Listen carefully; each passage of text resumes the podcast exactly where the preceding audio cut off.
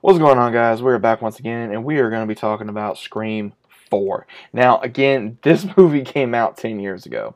So, there is a lot, and I repeat, a lot of mixed reviews about this movie.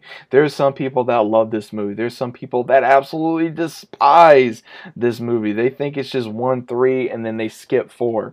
Now, again, I personally, when I watched uh, the fourth one, there was things about this that I disliked. There's things about this I liked. Now, the entire story really does take a turn.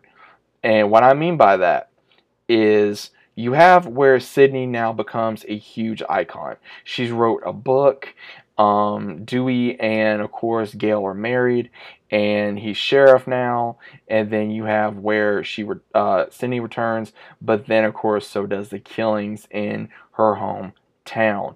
Not only now does she have to protect her friends, but she has to protect her cousin and her aunt as well. So it's really interesting that we see a lot of people return for this uh, film. We, of course, got Neve Campbell, we got Courteney Cox, we got David Arquette, we got Emma Roberts who joined, we got Hayden Panettiere who joins. We got um, a lot of interesting ones that I was kind of shocked that they did join this. Um, same thing with uh, Anthony Anderson. We had uh, Anna Paquin in this. We had Kristen Bell. We had Britt Robinson. We had Nancy O'Dell.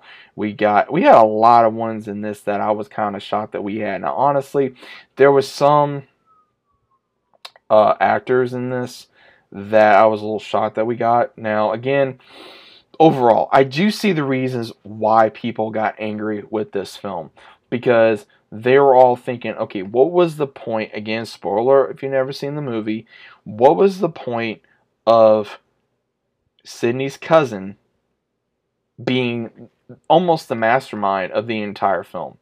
Killed her friends, helped kill her friends with the help of one of her other classmates that had a crush on one of her friends. Obviously, we're talking about, of course, uh, again, may no. I, I, I don't I don't get it, guys. I, I, I don't get it. Um, Jill and of course Charlie. I never understood why. Never understood it.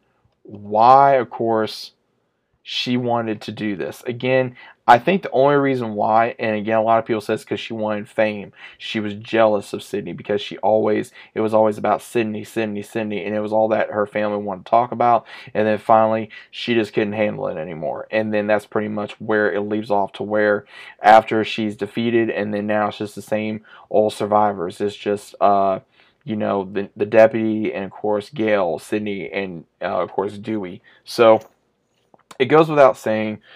Was it the best film? Again, not really. Um, anyone that knows me, I am a fan of Hayden Panettiere. I, I like her. Uh, in this film, she was probably one of my favorite characters, and it was kind of interesting how they wanted to have her character hook up with a guy that did not make sense. Again, a lot of movies do that. A lot of movies have certain characters hook up with another character that makes with literally makes no sense to the franchise. And again, it's just like a film within a film within a film. And again, that was kind of stupid. And then the entire time of trying to figure out who it was and then realizing, oh, hey, guess what? It's your cousin that's trying to kill you because she's jealous. I felt like that was kind of stupid as well to the point of it wasn't exactly like on the wall, so to speak, like you could realize who it was, but at the same time, it was like it, it made sense to a certain degree but at the same time, it felt like it was really pushed to the fact of okay, really, that they're really going to redo this again, and then it come oh hey, guess what? It was this killer, and then pretty much killing everybody for no reason at all, just trying to get